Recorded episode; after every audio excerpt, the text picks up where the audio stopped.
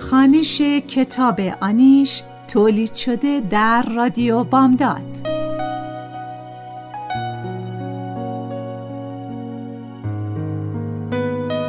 نویسنده فریبا منتظر ظهور.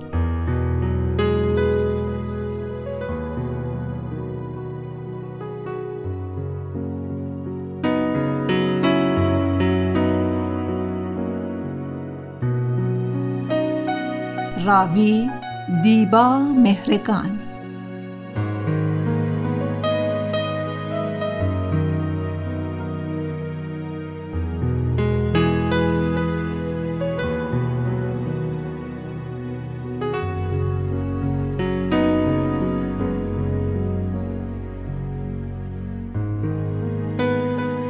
تهیه کننده نوشی حسینی.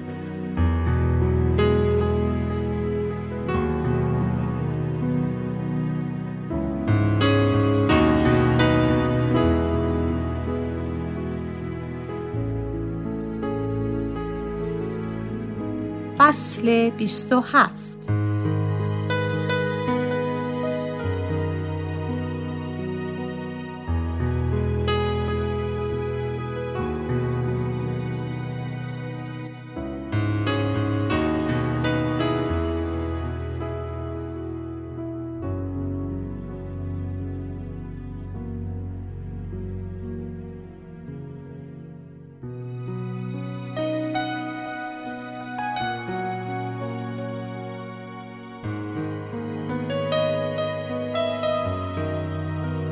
از سکوت خستم، از تحمل خستم، از تماشاچی بودن خستم. هیچ چیزی در سکوت حل نمی شود. هیچ کس در سکوت چیزی نمی فهمد و تو متهم می شوی به حماقت و لال بودن و بی‌عرضگی و تو سری خور بودن. در سکوت فقط سوء تفاهم زاده می شود. از سکوت خستم، از خودم خستم، از شهلا که رو در روی پدر معتاد مفنگیش نمی ایستد خستم. از دیدن سکوت مادر آیدا که تمام صبح به جای رفتن و دیدن و حرف زدن کنار تشت رخت می شوید و آویزان می کند خستم. از دیدن قاسمی هر بار که با آن پای لنگ جلوی رئیس می ایستد خستم. از دیدن کلمه سختی کار در فیش حقوقیم خستم. از بوی شیر تازه که بوی پستان گوسفند ماده می دهد و هر روز آبدارچی روی میز می چیند و از ترس سرطان سر می کشم خستم. از فکر کردن به آدم هایی که دوستشان ندارم خستم.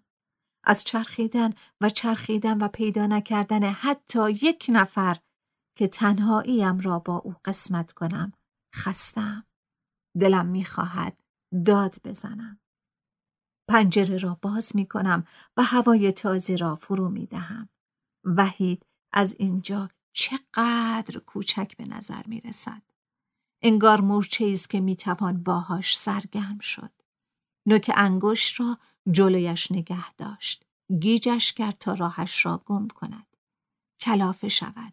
دور خودش بچرخد. برود روی انگشت و فریب بخورد. بعد ببریش بالا و پرتش کنی پایین، جایی که اصلا نداند کجاست. نه اثری از بوی تن خودش باشد، نه دوستانش که راه را پیدا کند.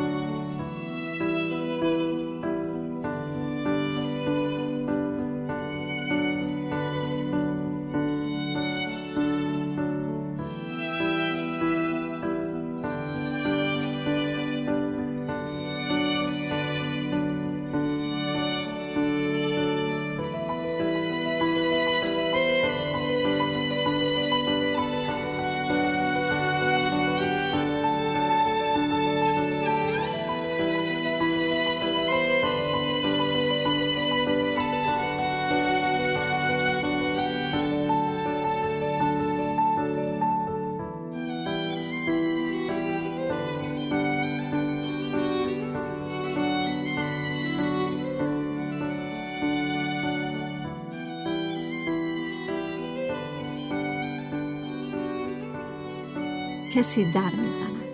دخترکی با چادر سیاه کهنه همراه پیرمردی تو می آیند.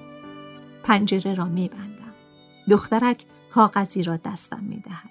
نوشته شده سونوگرافی از رحم. اتاق را نشان می دهم.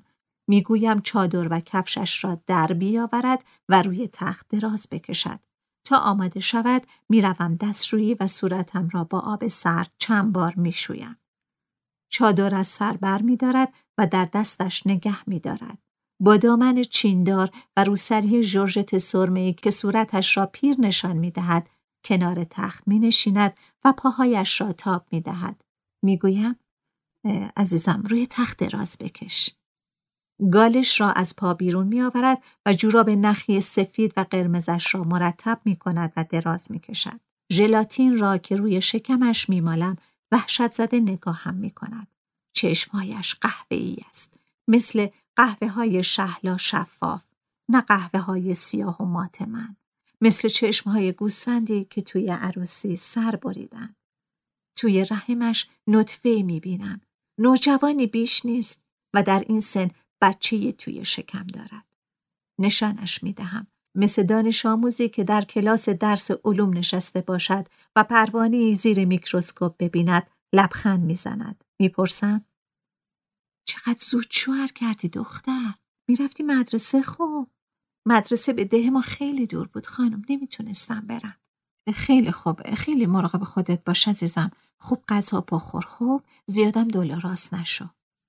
بلوزش را روی شکم میکشد و بلند میشود. هنوز رشد استخوانی کافی نکرده است.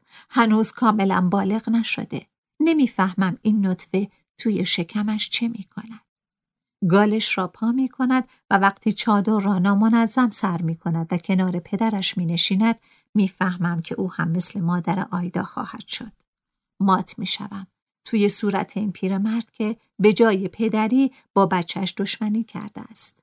پاکت حاوی نتیجه سونوگرافی را دستش می دهم و می گویم پدر جون مراقب دخترتون باشین. چند وقت شوهرش دادی؟ با لبخندی خفیف چروکیده، موزی و حریص میگوید شوهرش هستم خانم، نه پدرش. عرق سرد می نشیند روی پیشانیم.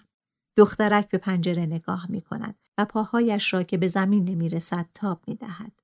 برید طبقه بالا پیش دکتر. از خودم خجالت می کشم. چطور درست روبرویم نوجوانی با نطفه‌ای در شکم نشسته و من سونوگرافی می کنم و می گویم برود. از بیخاصیتی خودم خجالت میکشم. رویم را بر میگردانم تا از در برود بیرون. همکارم بر میگردد. توی اتاق مینشیند پشت میز. حالم هیچ خوب نیست. چند دقیقه که میگذرد انگار که فهمیده باشد حالم خوب نیست میگوید پروین رنگ رود خیلی پریده، چیزی شده چته؟ نه خوبم. آب غم بیارم برات؟ نه بابا، اون پیرمرد رو دیدی؟ شوهر این دختره بود.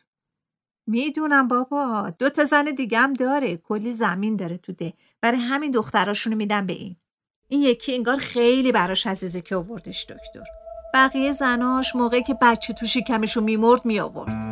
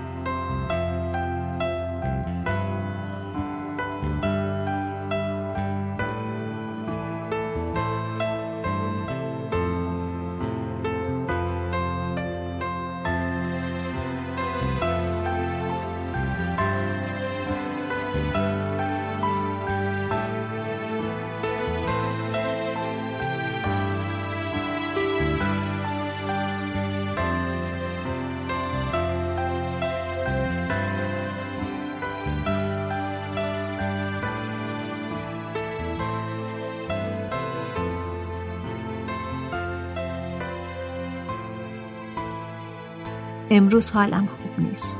صف مینیبوس مثل همیشه طولانی است. سوار تاکسی میشوم. راننده همان مرد موساف است که چشم می‌دوزد به چشمم و گاز می‌دهد و ترمز می‌کند.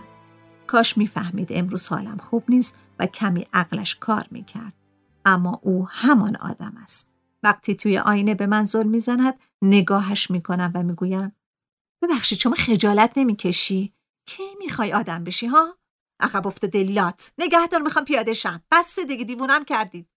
مردی که کنارم نشسته به راننده می‌گوید: چشمت کور بشه، مگه خودت خوار مادر نداری؟ دفعه آخرت باشه آذن مردم رو نگاه میکنی و الا میدونم چی کارت کنم. راننده دست پاچه میشود. چی شده بابا؟ ول کن آقا، من که کاری نکردم، این زنی که دیوونه است. پیاده میشوم. نمیدانم چقدر راه میروم تا میرسم خانه. هوا تاریک است. در خانه را که باز میکنم صدای تلفن قطع نمیشود. گوشی را برمیدارم. شهلاست. میخواهم شکوه و گریه کنم، اما صدای شهلا شاد و بلند است. پروین، میدونی چی شد؟ حدس بزن چی شد. چی شده؟ ایرانه، باورت میشه؟ اصلا خارج نبود. بگو خونهشون کجاست؟ کجاست؟ همین شرق تهران. وقتی گفت داشتم از تعجب میمردم. وقتی فهمید جدی میخوام برم کانادا، راستشو گفت شماره تلفنشو داد. جدی میگی شهلا؟ آره، فکر میکنم تو همین ماه نامزد کنیم. میدونی خوبیش اینه که همه چیزمو میدونه، وضعیت پدرمو. پروین تو ناراحتی؟ چیزی شده؟ نه، یکم سرما خوردم. اینجا هوا خیلی سرد شده شهلا.